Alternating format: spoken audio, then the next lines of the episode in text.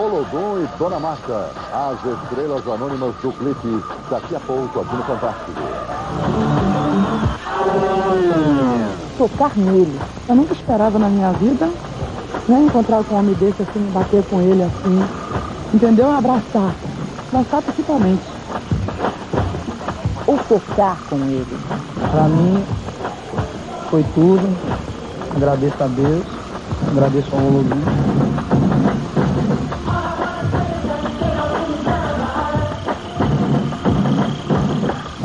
Impossível. Na hora meu coração estava batendo tão forte que fiquei até com meu lábios brancos.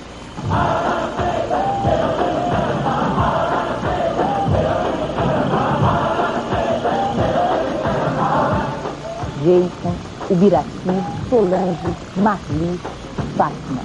Gente pobre, simples.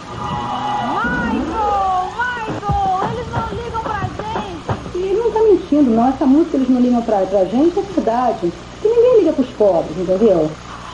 Mas Michael Jackson veio sem máscara e foi uma festa. Todo mundo quer ver, rever e se reconhecer. Só aparece um pouquinho ali, mas um pouquinho bem longe. Aqui, as estrelas são eles. E hoje, todo mundo se importa. De repente ele veio na minha frente e eu dancei com ele. Pra mim foi ótimo.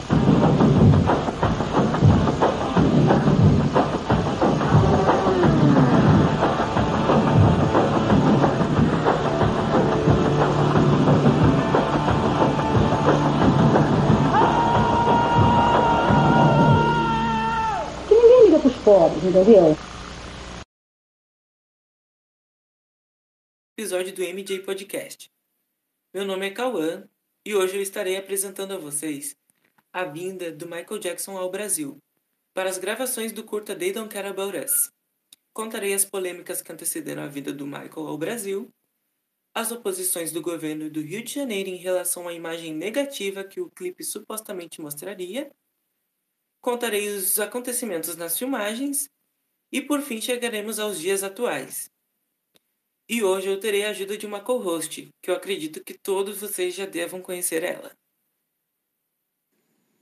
Oi, gente. Eu sou a Flávia e hoje eu vou estar aqui ajudando o Cauã. Vou ficar de olho na hashtag, o que vocês comentarem aqui no Twitter, utilizando a hashtag MJPodcast. E é isso. A gente vai conversando por aqui. Então, podemos começar. No dia 16 de junho de 1995, era lançado o, álbum History, Past, Present and Future. O álbum já chegou causando polêmicas e controvérsias por causa de uma má interpretação na letra da segunda faixa do álbum, a música They Don't Care About Us. No dia 18 de junho de 1995, Michael foi acusado pelo jornal The New York Times de cometer antissemitismo pelo uso das expressões pejorativas "Jew me" and "kick me", que são palavras extremamente ofensivas para a comunidade judaica. Inclusive na matéria, eles alegam a seguinte frase: In They Don't Care About Us, ele desmente todo o seu catálogo de hinos de irmandade, com uma explosão de antissemitismo. Então, no dia seguinte, Michael respondeu diretamente à matéria nas seguintes palavras: A ideia de que essas palavras possam soar de forma preconceituosa é extremamente dolorosa para mim. A canção, na verdade, é sobre a dor e o preconceito do ódio, e é uma maneira de chamar a atenção para os problemas sociais e políticos. Estou irritado, magoado e, por que não dizer, revoltado, com o fato da canção ter sido interpretada de forma errônea. Errônea, desculpe. Depois desses fatos ocorridos, Michael mandou recolher todas as cópias dos álbuns das lojas. Após isso, relançou o álbum novamente, com a música censurada nas partes ofensivas, que hoje em dia podemos encontrar ambas versões na internet. Então, tendo conhecimento disso, podemos partir para os acontecimentos, os antecedentes das chegadas no Brasil.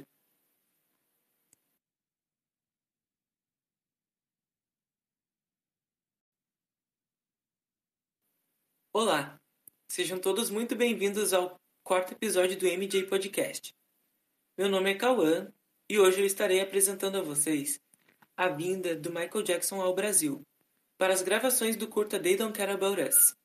Contarei as polêmicas que antecederam a vida do Michael ao Brasil, as oposições do governo do Rio de Janeiro em relação à imagem negativa que o clipe supostamente mostraria, contarei os acontecimentos nas filmagens e por fim chegaremos aos dias atuais. E hoje eu terei a ajuda de uma co-host, que eu acredito que todos vocês já devam conhecer ela. Oi, gente. Eu sou a Flávia e hoje eu vou estar aqui ajudando o Cauã. Vou ficar de olho na hashtag, o que vocês comentarem aqui no Twitter, utilizando a hashtag MJPodcast. E é isso. A gente vai conversando por aqui. Então, podemos começar. Então, no dia 16 de junho de 1995, era lançado o álbum History, Past, Present and Future. O álbum já chegou causando controvérsias por causa de uma má interpretação na letra da segunda faixa do álbum, a música They Don't Care About Us. No dia 18 de junho de 1995, Michael foi acusado pelo jornal The New York Times de cometer antissemitismo pelo uso das expressões pejorativas "do me" e "kick me", que são palavras extremamente ofensivas para a comunidade judaica. Então, no dia seguinte, Michael respondeu diretamente à matéria nas seguintes palavras: A ideia de que essas palavras possam soar de forma preconceituosa é extremamente dolorosa para mim. A canção, na verdade, é sobre a dor do preconceito e do ódio. E é uma maneira de chamar a atenção para problemas sociais e políticos. Estou irritado, magoado e, por que não dizer, revoltado, com o fato da canção ter sido interpretada de forma errônea. Na matéria, o jornal alega a seguinte frase: In Dendel Care About Us, ele desmente todo o seu catálogo de hinos de irmandade, com uma explosão de antissemitismo. Depois de ter a sua música interpretada de forma errada e de ser acusado pelos jornais, Michael decidiu recolher todas as cópias do álbum History de todas as lojas. Assim, lançando novamente com a parte ofensiva censurada. E hoje em dia nós podemos encontrar ambas versões na internet. Então, gente, tendo conhecimento disso, podemos partir para os principais antecedentes da chegada do Michael ao Brasil. O diretor Spike Lee foi convidado para dirigir os curtas de They Don't Care About Us, as duas versões, Prisão e Brasil. Porém, ele estava mais interessado em dirigir o curta de Stranger in Moscow. No entanto, ele foi encorajado pelo Michael para conseguir dirigir os curtas de uma vez. Em uma entrevista para a revista Ebony de 1997, Michael disse: É uma música de conscientização pública. É disso que se trata. É uma música de protesto e acho que ele seria perfeito para isso. Se referindo a Spike Lee. Segundo o diretor, a ideia de filmar no Brasil partiu diretamente do próprio Michael, mas a ideia de filmar com o Olodum partiu diretamente do diretor que desde 91 tinha uma ligação com os integrantes do Olodum, que estavam em Nova York, junto com o cantor Paul Simon, para um show no Central Park. Na época, ele até cogitou inserir o Olodum em um dos seus filmes, mas a ideia não foi para frente, então ele resolveu inseri-los no clipe de 96. Como todos sabem, a ideia por trás do curta era retratar a história de pessoas humilhadas pelo mundo através da música, do curta, e chamar atenção e mostrar que os governantes deixavam e deixam o seu povo à deriva. E foi por causa disso que os políticos da época ficaram contra as gravações do clipe, por medo de mancharem a imagem do Rio de Janeiro, que visava sediar as Olimpíadas de 2004. Então, o secretário estadual da Indústria, Comércio e Turismo, Ronaldo César Coelho, fez com que quase não fosse possível realizar as filmagens no Rio, pois ele era um dos principais opositores às filmagens do clipe na favela Santa Marta. O escândalo foi tão grande que chegou até Brasília. Coelho pediu para que o ministro das Relações Exteriores não aprovasse de maneira alguma os vistos de trabalho para a equipe do Michael. Vera Machado, secretária da imprensa do Itamaraty, ao contrário de Ronaldo Coelho, afirmava que o Ministério de Relações Exteriores não estava em cogitação de negar qualquer pedido de visto ao cantor. Se ele vier ao Brasil, não terá sua entrada negada. Não se pode tentar esconder uma realidade que existe no país. No entanto, no dia 31 de janeiro, o Itamaraty enviou um ofício ao consulado brasileiro em Nova York, liberando a emissão dos vistos para o diretor Spike Lee e outros 10 dos seus técnicos. Então, estava muito bom para ser verdade.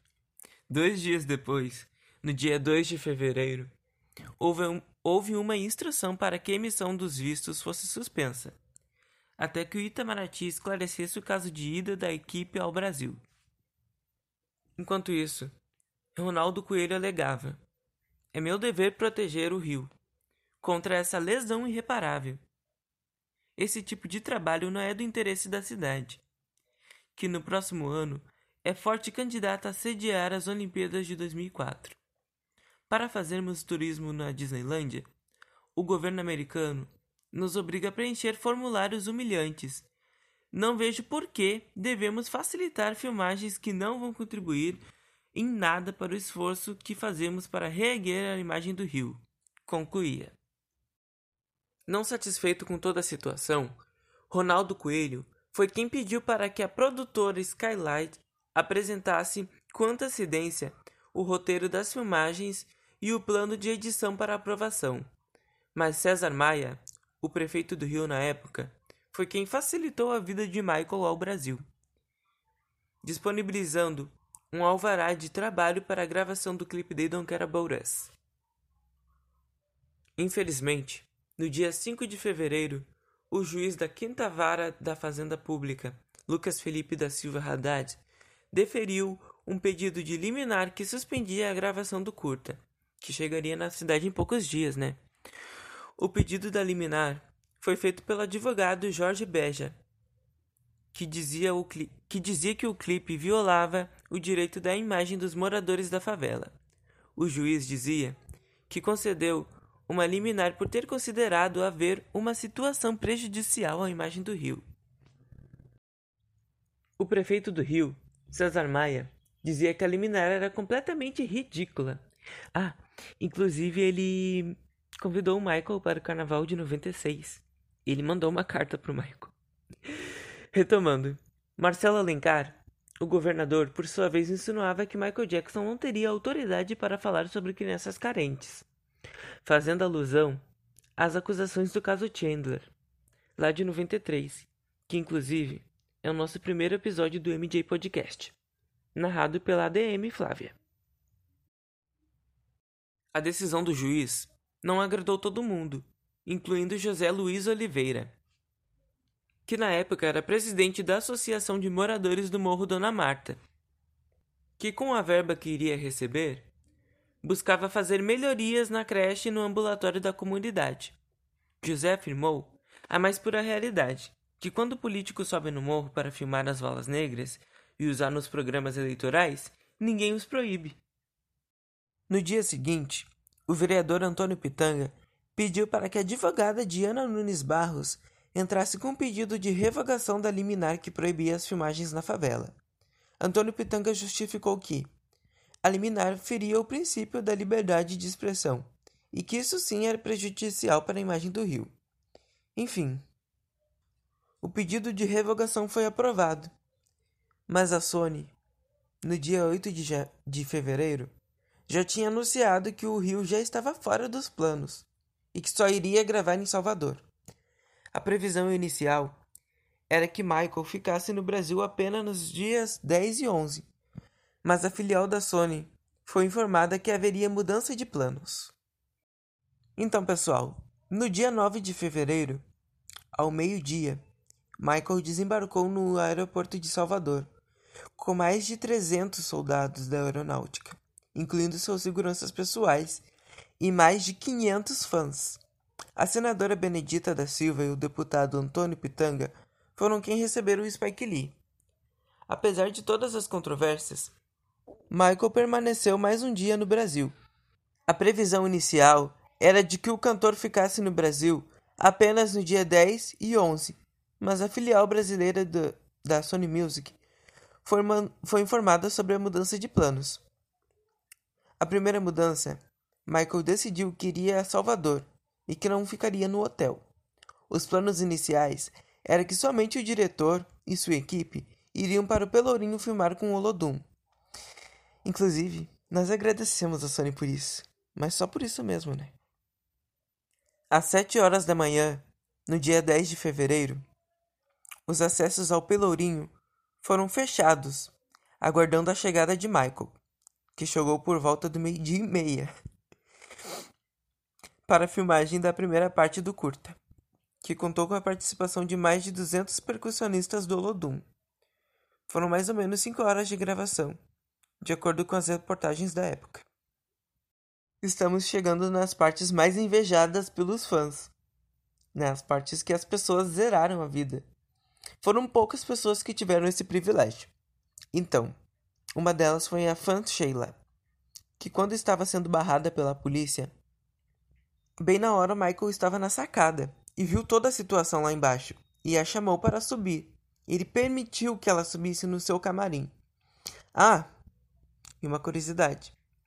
Ele deu a toalha dele para ela. Ele jogou a toalha que estava enxaguando o seu suor e, entregou para ela. Ela ficou toda toda boba. Inclusive esse camarim, na verdade a casa que serviu de camarim para o Michael lá no Pelourinho, hoje em dia é uma lojinha que vende produtos relacionados a ele. Que todos podem chegar lá e subir onde que o Michael estava, na sacada, tirar fotos, enfim. Outro fã, acredito que todos vocês já devam conhecer ele. É o menino Jason Wild, que hoje não é menino, é um homem que na época tinha 11 anos.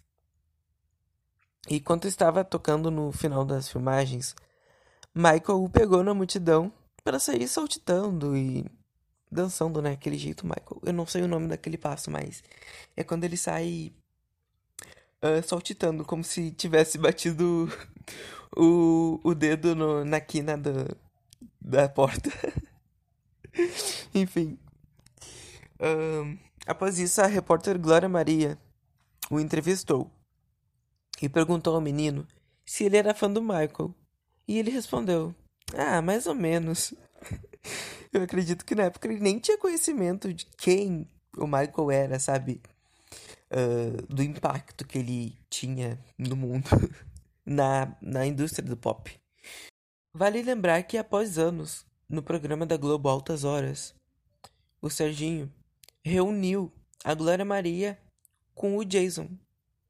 Que eles puderam debater um pouco, né? Falar, conversar depois, após anos, uh, o fato ocorrido, né? E que como o Michael mudou a vida de Jason positivamente. Ele abriu uma escola, ele é professor hoje em dia. E isso por causa do Michael. Vale lembrar que após anos no programa Altas Horas da Globo, o apresentador Serginho reuniu a Glória Maria e o Jason. E foi um encontro muito icônico, assim, muito emocionante também. A Glória não podia acreditar que ela reencontraria ele de novo, sabe? E ele falou que o Michael mudou a vida dele positivamente, sabe? Mudou completamente a vida dele. E atualmente ele é professor. Ele tem uma creche junto com a mãe dele lá em Salvador. E é muito lindo isso, né? Como uma pessoa pode completamente mudar a sua vida. Então, após todas as controvérsias e polêmicas com os políticos, no dia 11 de fevereiro, por volta do meio-dia, Michael chegou de helicóptero no campinho da favela e levou uma caminhada de 15 minutos até o camarim. Essa caminhada teve direito a tudo, desde sentar no sofá de moradores até se perder nas vielas da favela. O camarim foi improvisado, na casa de uma moradora da comunidade, com todos os confortos possíveis e proporcionados pela comunidade, que recebeu de peito aberto Michael. No intervalo de uma das cenas, Michael pegou um bebê no colo. Esse bebê era Gabriele Meireles de Araújo, que em 2009 veio a público para mostrar algumas fotos do dia. Há um vídeo raro desse dia, né? Um vídeo amador gravado pelos moradores da favela que aparece a Gabriele nos braços de Michael. Uh, em seguida, Michael dançando pela favela. É muito legal esse esse curta porque nós podemos ver o Michael por outra per, por outra por outros olhos. e esse vídeo tem no YouTube. É bem fácil de achar, mas é um vídeo muito raro. Que nem todos têm o conhecimento. Em uma entrevista para o Folha de São Paulo, o diretor Spike Lee dizia ter a certeza que a população local não tinha a mesma opinião dos políticos da cidade. E tinha toda a certeza que a comunidade contava com a visibilidade que Michael os proporcionaria. Já no Rio, Spike demonstrou preocupação com o que chamou de o dia hard, o dia difícil, que seria o dia das filmagens no Dona Marta. Segundo ele, a produtora Skyline pagou ao traficante dono do Dona Marta, dono do Dona Marta, para obter permissão para subir e gravar nas partes mais nas partes mais precárias da comunidade. Mais tarde, o presidente da associação confirmou tal fato dizendo: O tráfico concordou, houve aprovação pelo tráfico pelo prefeito César Maia, pela polícia e pela comunidade. De Salvador, Michael Jackson veio direto para o Rio. Nada de descanso. Durante a noite, ele apareceu várias vezes na janela do hotel, cercado de crianças, e acenou para os fãs. Os que fizeram plantão viram Copacabana amanhecer assim. Teve até um arco-íris. No final da manhã, Michael sai do hotel e vai para o forte de Copacabana, que fica bem em frente. A equipe dele não perde tempo, não. Michael desce do carro e cenas começam a ser gravadas. Elas também fazem parte do clipe, mas será que esses soldados sabem?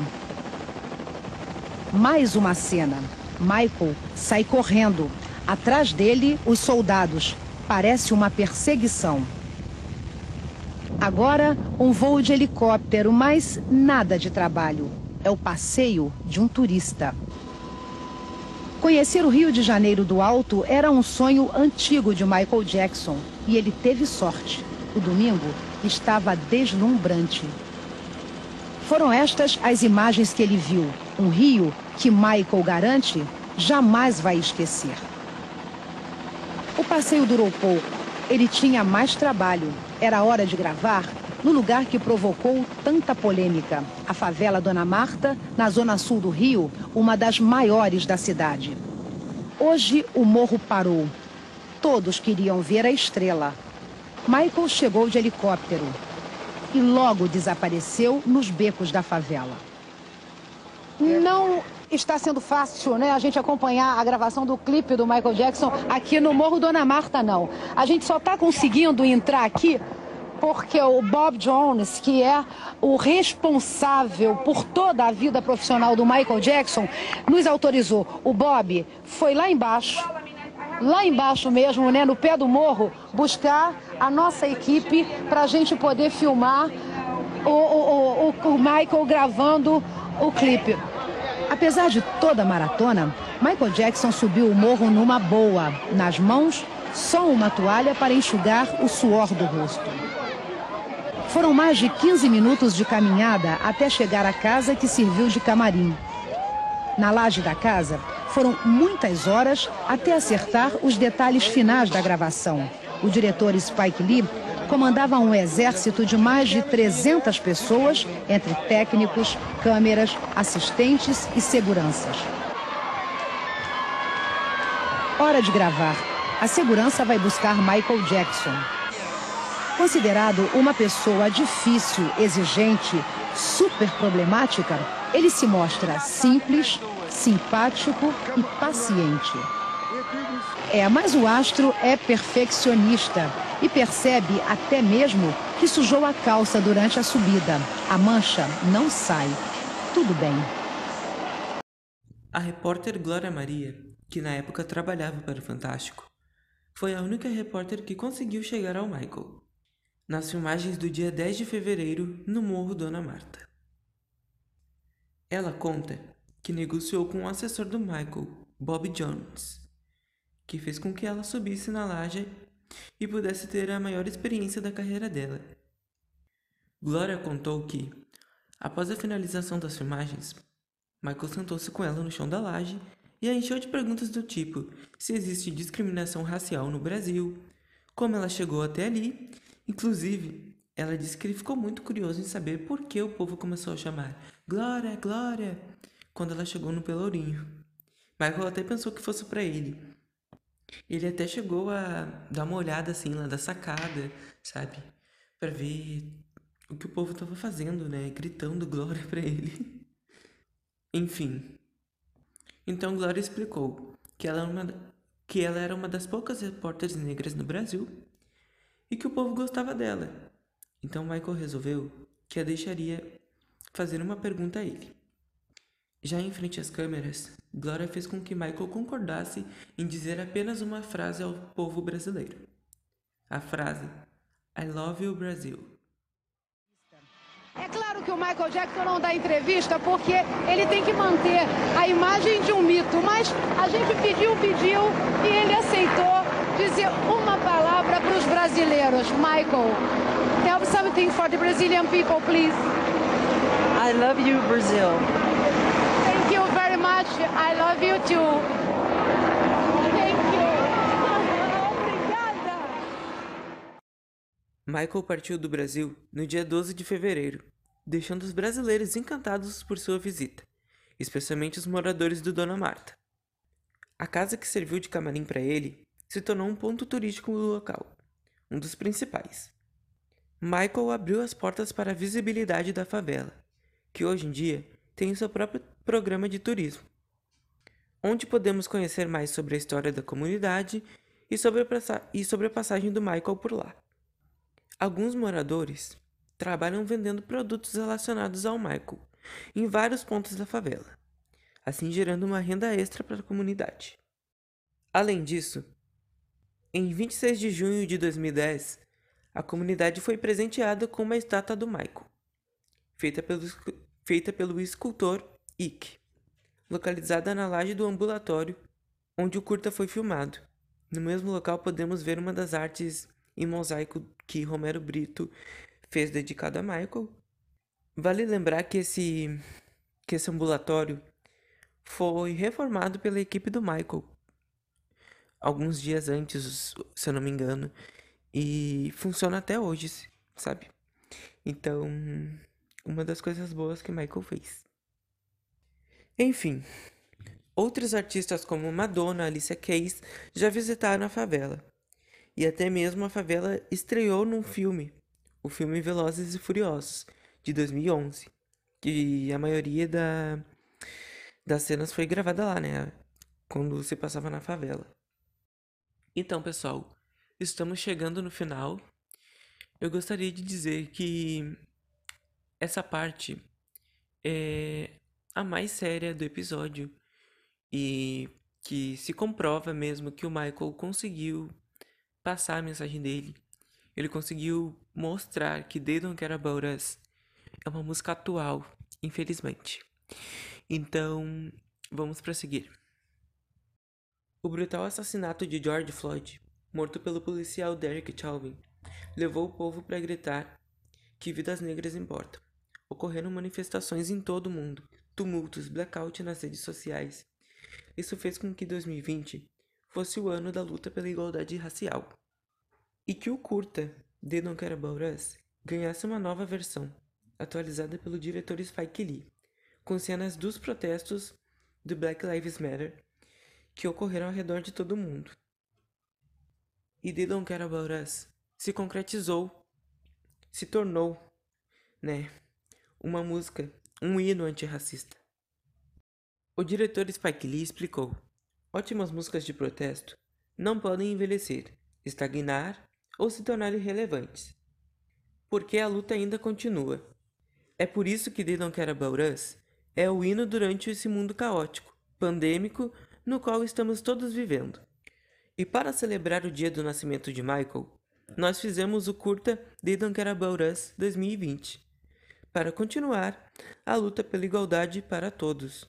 Essa é a verdade. Fiquem seguros. Então, hoje podemos dizer que a mensagem de Michael se concretizou e se comprovou ser mais atual do que nunca. Tudo que ele queria dizer é que eles realmente não ligam pra gente.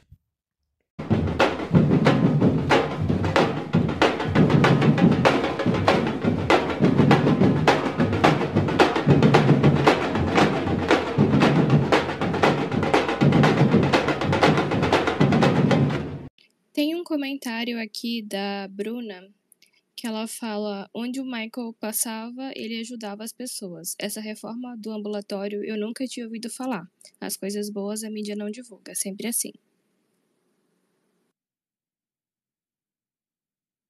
Realmente, uh, eu também não sabia sobre a reforma do ambulatório. Foi vendo vídeos da época, né? Notícias da época. Uh, foi bem difícil de achar essa informação, mas realmente aconteceu. A equipe do Michael reformou o ambulatório porque não estava em funcionamento. Inclusive, nessa mesma época, várias crianças estavam doentes com conjuntivite na, na comunidade e não tinham esse tratamento. E Michael acabou ajudando. Tem outro comentário aqui da Bru que ela fala que They Don't Care About Us é uma das músicas, uma das maiores músicas de protesto. Por favor, repete de novo.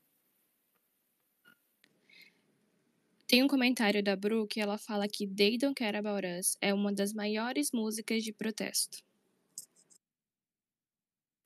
Sim, isso é verdade. Na época não foi tão reconhecida, né? Pelo, pelo pessoal. Mas isso se comprovou verdade em 2020, após o, o assassinato de George Floyd. A música disparou no YouTube uh, com bastante visualizações, né? Ela se tornou um hino antirracista.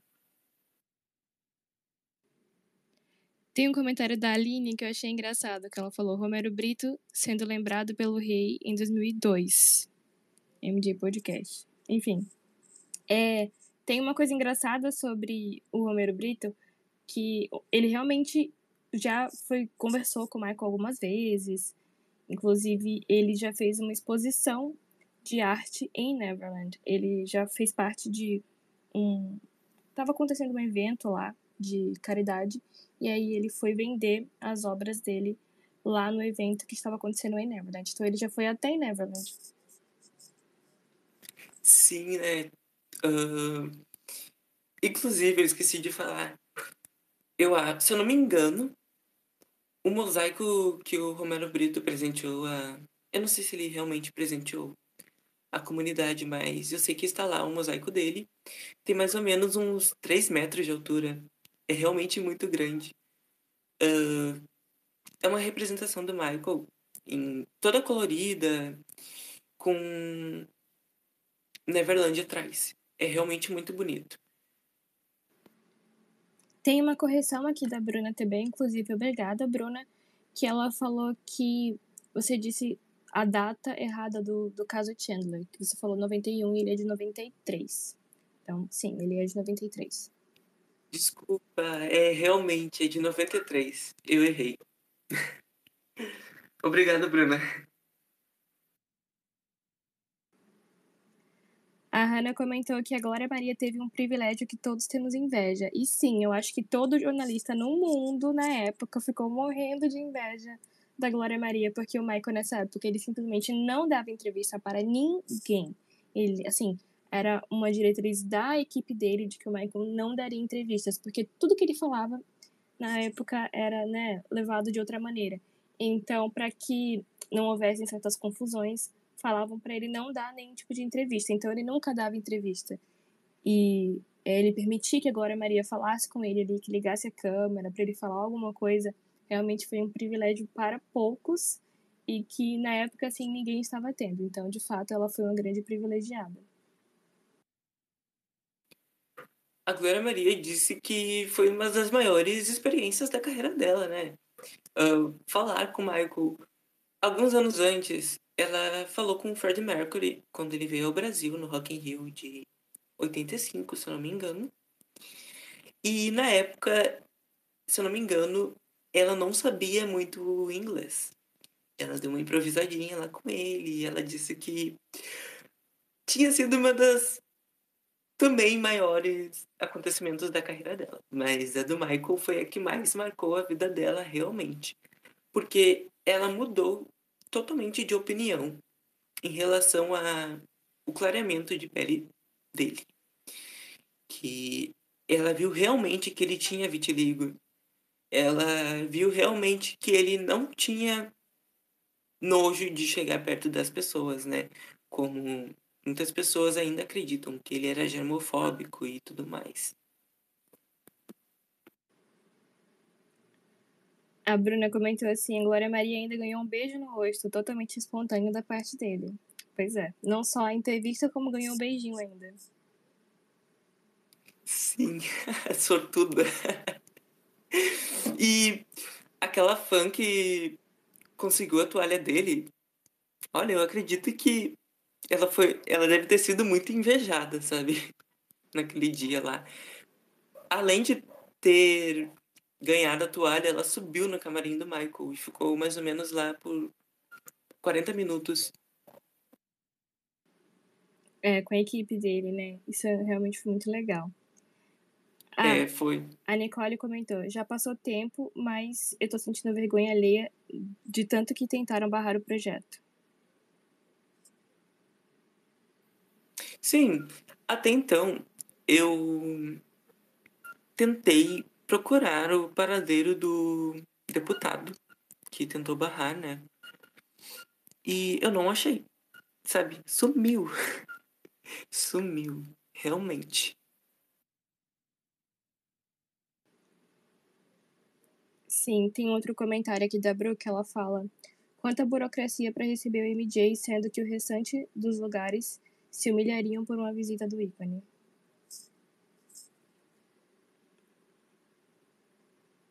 Eu acho que assim, o Brasil ele realmente assim, teve um privilégio, né, de, de aparecer nesse clipe. E não só um privilégio do tipo assim, ah, Michael Jackson veio no Brasil, mas eu acho que o clipe ele traz um, uma visibilidade boa para o nosso país e principalmente pelo fato de uma parte do clipe não ter sido gravada no Rio.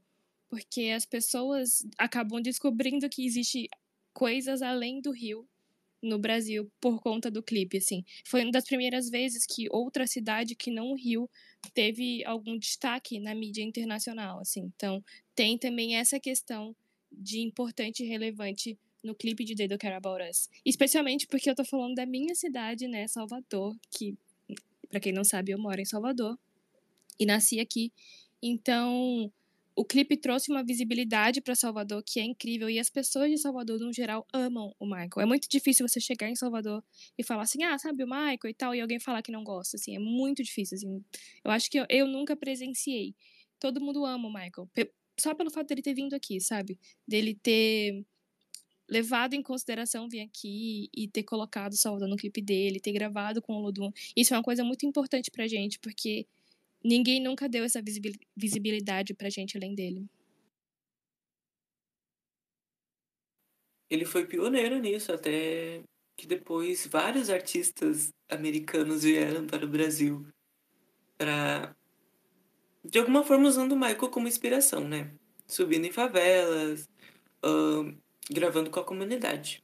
Inclusive o próprio sobrinho dele, né, o Jafar, ele fez um clipe no Rio, na favela também. E foi, obviamente, inspirado no Michael, e aí, né, ele mesmo disse que a inspiração é, é do Michael mesmo.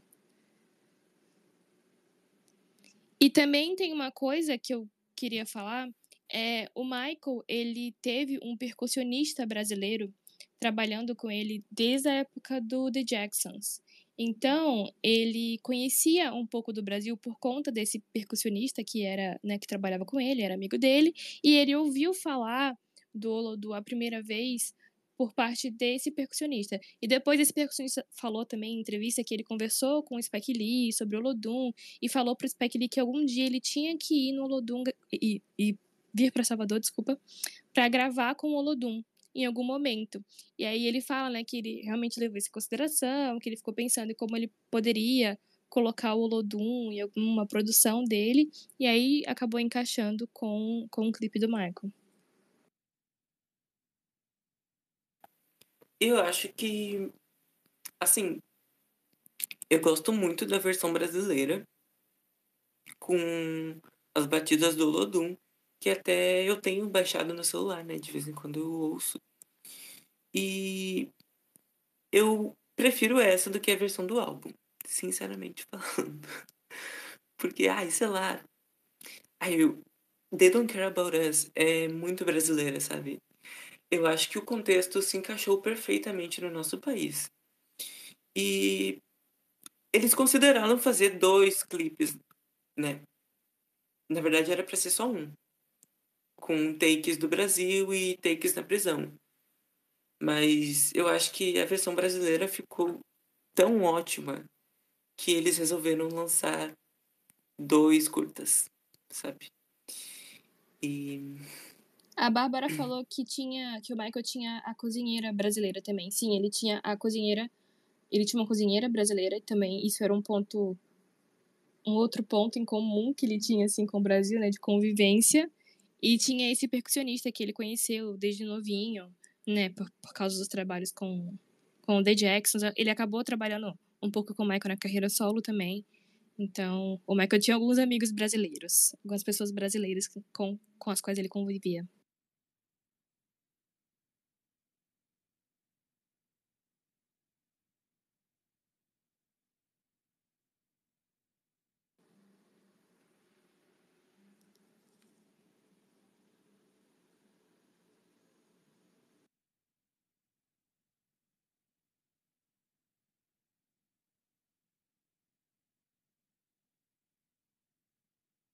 O Michael conviveu bons anos com a cozinheira dele, que agora eu, eu não me recordo o nome dela.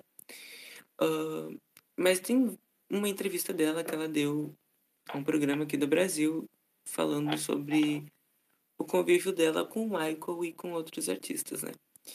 Um, ela contou que ela ia no quarto e chamava o Michael e ele falava que já ia, sabe? Quem não conhece, ela pesquise. Ela era mineira e foi para os Estados Unidos bem cedo, assim, sabe? Se eu não me engano, ela faleceu em 2019. A Bruna comentou: acredito que o Michael seja amado em Salvador não só pela sua visita em si, mas pela maneira que ele tratou as pessoas. No Rio de Janeiro, ele quebrou o protocolo e andou pelos becos, etc. Sim, na época isso foi muito falado, assim, como ele tratou todo mundo bem. Tem aquela fã que invade e aí ele abraça ela, né? Tanto que até cai no chão. Isso tá no clipe, não cortaram, inclusive é engraçado. Mas, assim, ele tratou todo mundo muito bem, sim. Mas, assim, na época, óbvio que isso repercutiu muito, mas hoje em dia as pessoas mais novas, elas não sabem muito, assim, a forma como o Michael tratou alguém quando veio no Brasil. Mas o fato dele ter vindo aqui gravar um clipe continua sendo algo que as pessoas daqui de Salvador assim, gostam muito e, e apreciam muito, sabe? E todo mundo fala bem do Michael, assim, é, eu, né, sempre falo do Michael e as pessoas sempre falam, nossa, que legal, nossa, é fã do Michael, nossa, que legal. Então, as pessoas soteropolitanas no geral têm muito carinho pelo Michael até hoje, assim, apenas por ele ter reconhecido a gente, sabe? Que é uma coisa diferente do que outros artistas fizeram. Às vezes até artistas daqui mesmo acabam indo gravar clipe fora, enfim.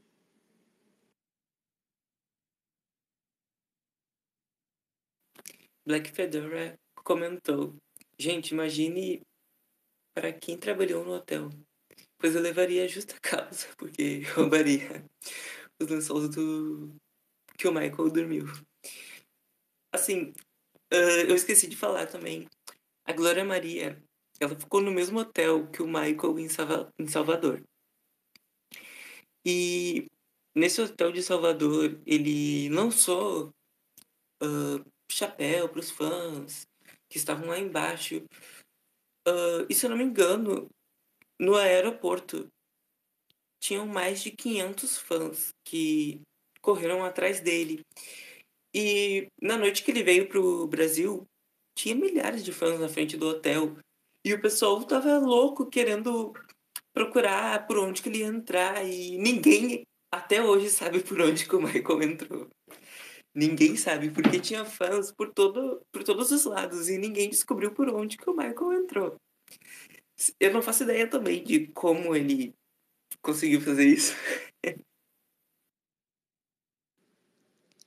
Geralmente ele entrava por umas portas especiais, assim. Inclusive tem um, um comentário do Michael, uma vez ele comentou com alguém assim: Você já entrou pela porta da frente de algum hotel? Porque eu não. É... Enfim, é engraçado, né? É, é um pouco triste, mas ao mesmo tempo é engraçado. E ele provavelmente entrou por alguma porta lateral, alguma porta mais escondida do, do hotel, assim. Que era o que ele geralmente fazia mesmo. Andressa comentou: Pelé só faz merda. Assumir a filha que é bom nada. Olha só, eu achei muito aleatório Pelé ter apoiado o, o deputado a não proibir, a proibir o clipe no Brasil, sabe? Eu achei muito aleatório isso, porque eu não achei uma, uma conexão. Michael, música, Pelé, futebol. É que eu acho que ele não queria que houvessem dois reis ao mesmo tempo no país, entendeu? Só tem espaço para uma majestade.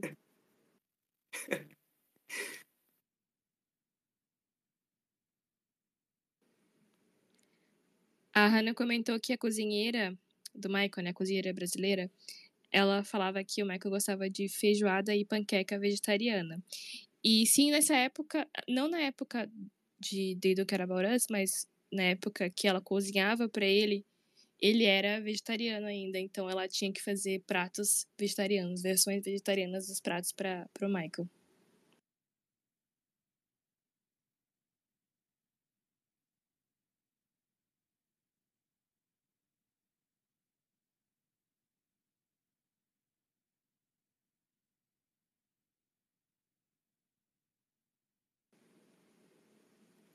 Tem um comentário da Bruna falando: o Michael iria visitar uma fábrica de brinquedos, mas por causa da segurança fraca não foi possível.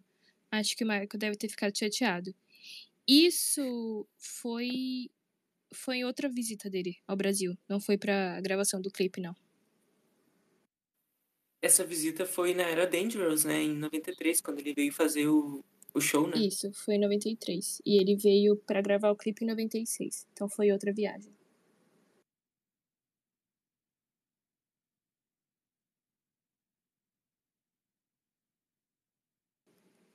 Ah, tem um próprio comentário meu aqui que eu fiz para não esquecer de falar, que é que o Michael parou Salvador, né? Ele engarrafou a cidade inteira.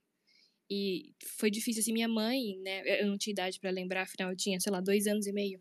Então, realmente, né? Não tenho essa lembrança, mas minha mãe fala que a cidade inteira parou, que foi um caos, que ninguém conseguia ir pra lugar nenhum. Mesmo que, assim, a, a gravação tenha sido no Pelourinho, que é completamente fora, assim, do, do eixo central da cidade, então não teria muito por que parar a cidade, mas foi uma mobilização tão grande, assim, todo mundo queria tanto ir lá e ver e tal, que acabou parando a cidade inteira, assim. E ao redor do Pelourinho, do local, do local onde ele ficou, tinham pessoas, assim, quilômetros de distância, sabe? Não sei. Não sei com qual expectativa de talvez ver o Michael saindo de helicóptero, não sei, mas as pessoas ficaram lá aglomeradas em volta do Pelourinho. Então toda a região ali da, do Pelourinho ficou lotada de gente com quilômetros de distância. Ninguém conseguia ver nada, mas o pessoal tava lá.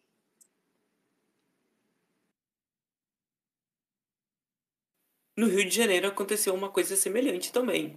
Uh, na verdade, o Dona Marta foi fechado, né? Pelo, pela, pelos moradores que. Só os moradores tiveram o privilégio de assistir o, as filmagens.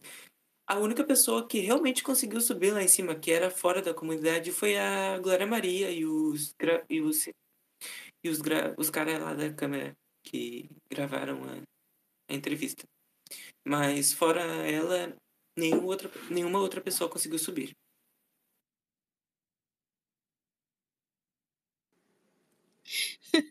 o Alisson comentou assim: Sim, não tem espaço para dois reis. Pode sair, Pelé.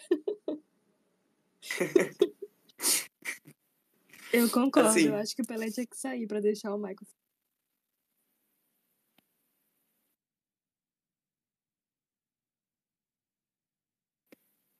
Um, a Bruna comentou: Acredito que se acredito que ele seja amado Uh, espera aí.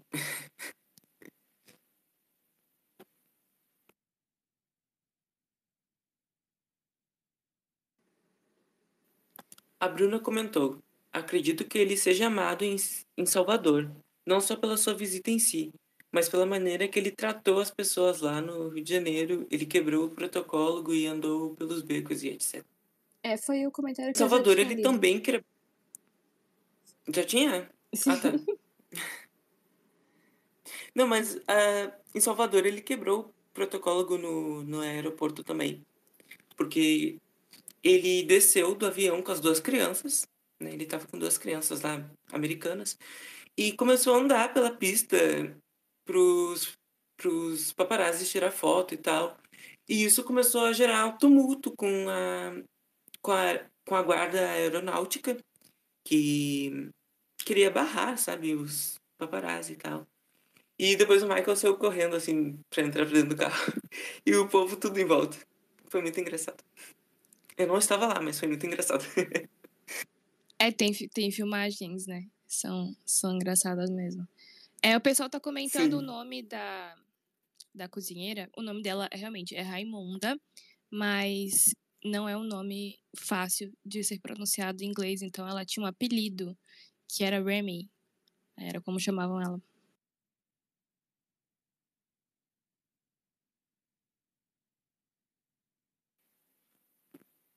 Flávia, tá falhando. Tá falhando o teu microfone. Tá, tá ouvindo normal agora? Sim. Então, o pessoal comentou o nome da cozinheira do Michael. Que o nome dela é Raimunda. Sim, o nome dela é Raimunda. Porém, é um, um nome um pouco difícil de ser pronunciado em inglês, então ela tinha um apelido que era como o Michael chamava ela, que era Remy. A dona Remy. Isso.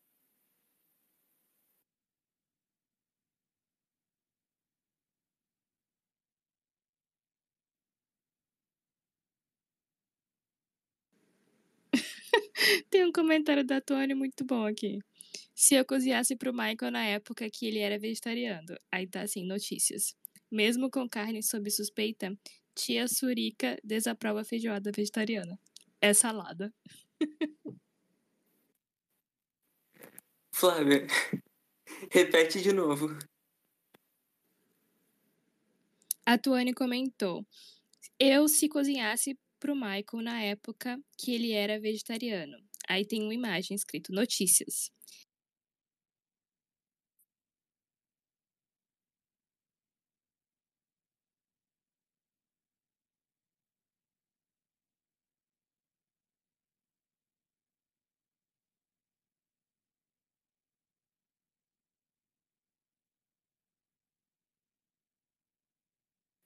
A Bruna comentou.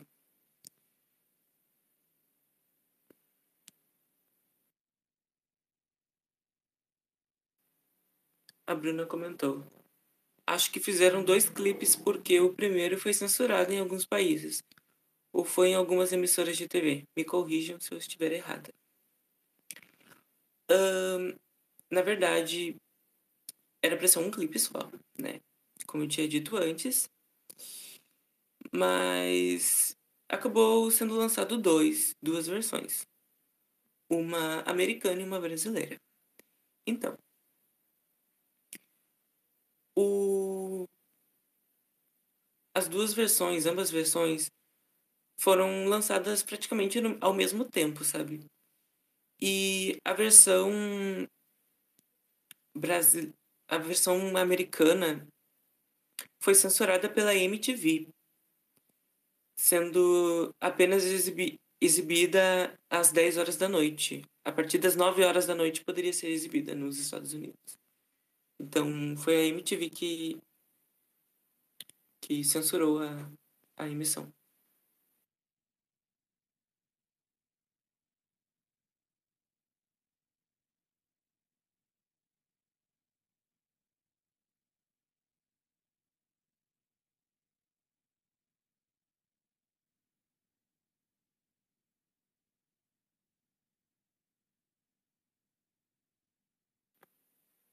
Pessoal, mais alguém quer falar?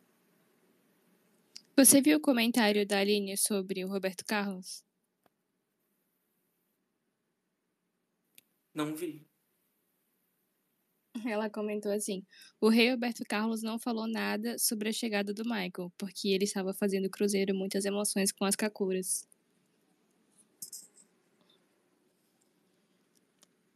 No caso, o rei Roberto Carlos não reclamou, né, de, de dois reis no, no país. Ele não reclamou do problema da majestade, só quem reclamou foi o Pelé mesmo.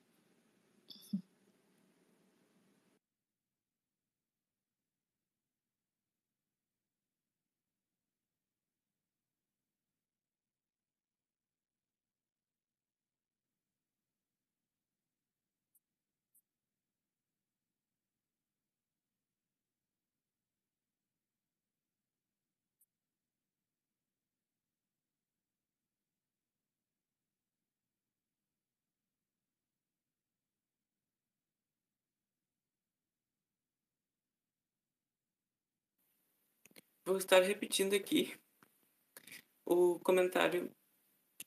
O rei Roberto Carlos não falou nada sobre a chegada do. Ba... Não, não, já, já, já falaram isso.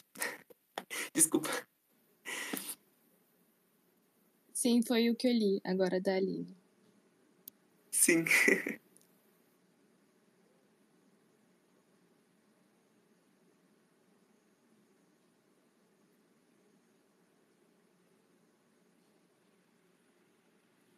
Sobre a versão mais atual do clipe, né, que foi lançada, a versão do Black Lives Matter, é, eu gosto muito porque eles deixaram a batida do Olodum bem mais forte, assim.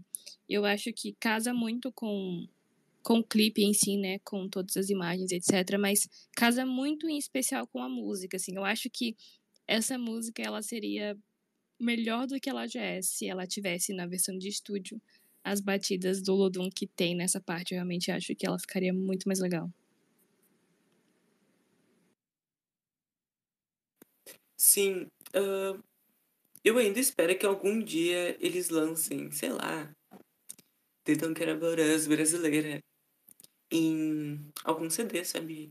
Sei lá, remasterizada numa qualidade melhor do, de som, né?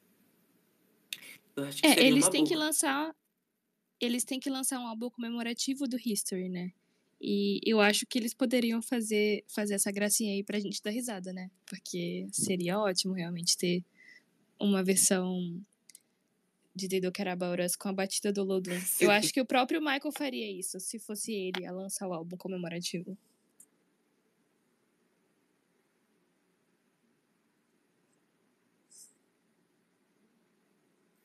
Michael, Michael, eles não ligam pra gente. eu iria rir tanto. Inclusive, eu usei essa. Eu tenho uma camiseta escrito isso. E eu usei ela hoje, que eu tomei a segunda dose da vacina. Aí eu fui com essa camiseta escrito Michael, eles não ligam pra gente. eu preciso dessa camiseta. Ela é ótima e serve muito pro momento de tomar a vacina.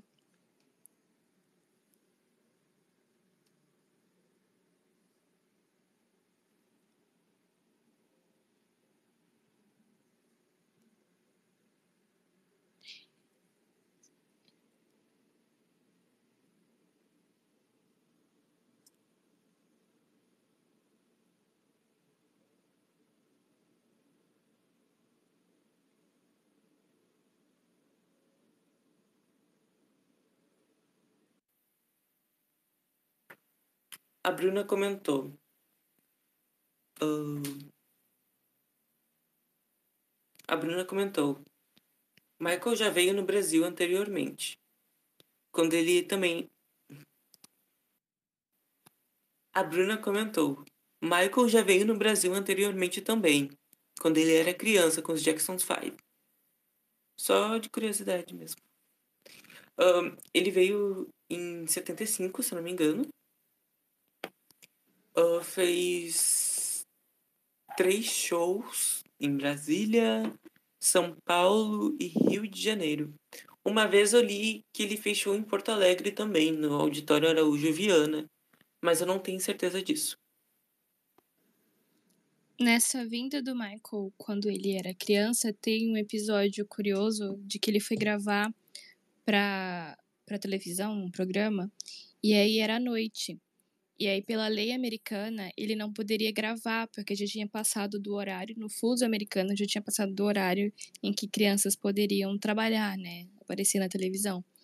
E aí, é, é engraçado a forma como resolveram isso, porque o cara ficou conversando com a moça e falando assim, não, mas olha, você pode olhar o horário do Brasil, né, e tal. Aí depois foi engraçado, ele ficou falando, não, mas e no fuso de tal lugar? No fuso de tal lugar, ainda não é esse horário, então você poderia deixar, enfim. Ele fez uma falcatrua lá, o jeitinho brasileiro, para fazer com que eles conseguissem gravar o programa e, de fato, eles gravaram o programa.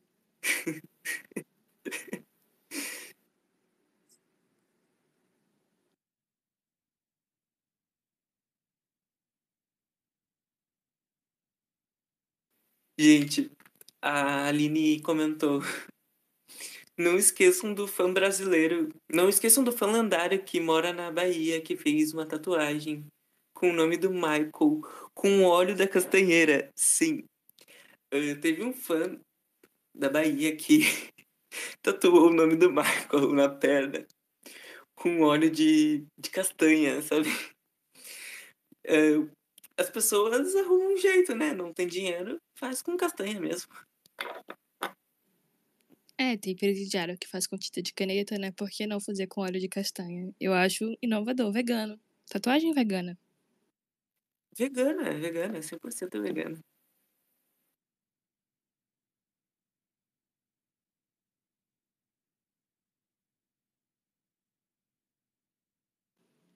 A Hannah acabou de confirmar. Ele veio para Porto Alegre mesmo, em 1974. Não foi em 75 como eu tinha dito antes.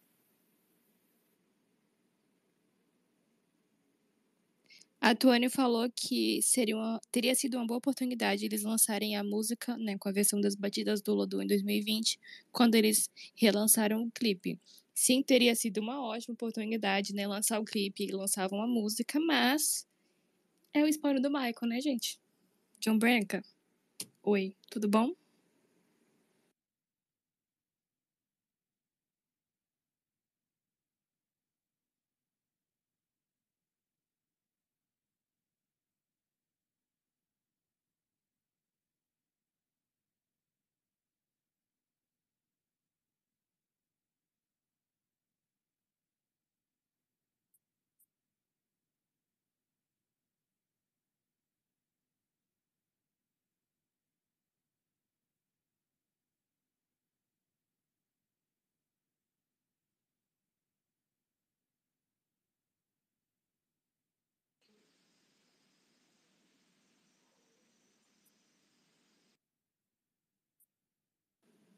Você quer falar alguma coisa, Andressa?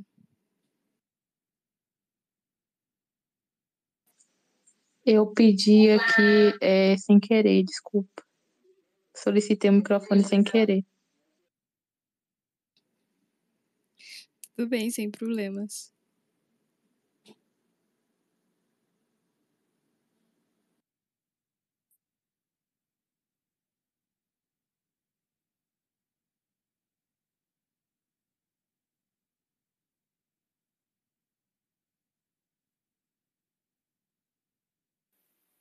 Mais alguém quer entrar? Hum, Tem Estamos um- aceitando. A gente pode. Acho que a gente pode. só- Deixa eu só ler um último comentário da Bruna. Ela falou: a imprensa americana foi muito cruel com o Michael. Ele teria sido mais feliz se tivesse nascido no Brasil. Mais feliz com certeza, porém creio que ele não teria nem metade da notabilidade que ele teve. Não acho que ele conseguiria ser quem ele foi se ele fosse brasileiro, porque ninguém dá bola pra artista brasileiro, né? Seria bom pra gente, a gente teria, tipo, um artista brasileiro super bom, mas ele não seria Michael Jackson, rei do pop, porque a gente sabe, ainda mais naquela época, artista brasileiro não tem esse alcance. Continua não tendo hoje em dia, e na época realmente não tinha. Mas teríamos um Michael só pra gente. Mas ainda mais, ainda mais sendo um artista negro, né? Aí Sim, seria olha a representatividade. Sim, se ele seria um ótimo artista brasileiro, artista negro, mas ele não seria o Michael Jackson, rei do pop. Isso Como, como a gente tem muitos artistas eh, excepcionais aqui no Brasil, principalmente nordestino, eu acho que a melhor música, eu acho que é a música nordestina, grandes talentos que não, são, não têm a visibilidade que, precisa, que precisariam ter. É o que, o que deveriam, né? Realmente. Eles têm muito talento, tem muita gente com muito talento e que não é reconhecida, né? Infelizmente, o Brasil não, não exporta cantor, né? Não exporta arte. A gente só importa. Então, realmente é difícil, é, assim, pensar que ele seria a mesma pessoa se ele fosse daqui. Ele não seria. Mas, de fato, seria melhor pra ele, né? Na vida dele, ele seria uma pessoa mais feliz. Mas eu acho que não precisaria nem ser brasileiro pra ser feliz. Ele poderia simplesmente não ter virado cantor, né? Não ter sido tão famoso assim. A pergunta é: será que ele trocaria tudo que ele teve por não ser famoso, Berenice? É, é isso é a questão. Eu, eu não sei, assim, é, é difícil falar. O Michael, ele sempre teve um senso de, de que a arte dele foi dada pra ele para que ele fizesse isso, né? Para que ele ajudasse pessoas e salvasse vidas através da arte dele. Então eu não acho que o próprio Michael iria querer é, não ter feito isso, sabe? Não ter feito a diferença que ele fez. E ele continua fazendo na vida de muitas pessoas. Então eu, eu creio que o Michael não. Não, se ele fosse pra ele, ele escolher, né? Assim, obviamente estou chutando, né? Mas pelo que a gente sabe do Michael, eu não acho que ele ah, deixaria de ter sido artista. Talvez ele tivesse tomado alguns caminhos diferentes na vida dele, né? Mas Mesmo nos difíceis da, da vida dele, ele não parou de fazer o bem, né? é, e, e de fazer a arte dele, assim, o Michael nunca parou de trabalhar, ele nunca parou de produzir música, ele nunca parou de cantar. Ele ficou algum tempo sem lançar álbum e etc, mas ele nunca parou realmente de trabalhar, né, de fazer a arte dele, que era o que ele sentia que era o propósito de vida dele, assim. Ele Então sempre- eu não Ele sempre pensava na caridade também, né, como ele usou a Avengers Tour como forma de arrecadar dinheiro. Eu vi uma vez, Flávio, você pode falar melhor sobre isso, a gente poderia trazer até como tema de um próximo podcast, é que em muitos lugares ele praticamente pagava para ter shows, para que pessoas de baixa renda, por exemplo, naqueles países asiáticos, para que elas pudessem ver um artista como ele eh, se apresentar.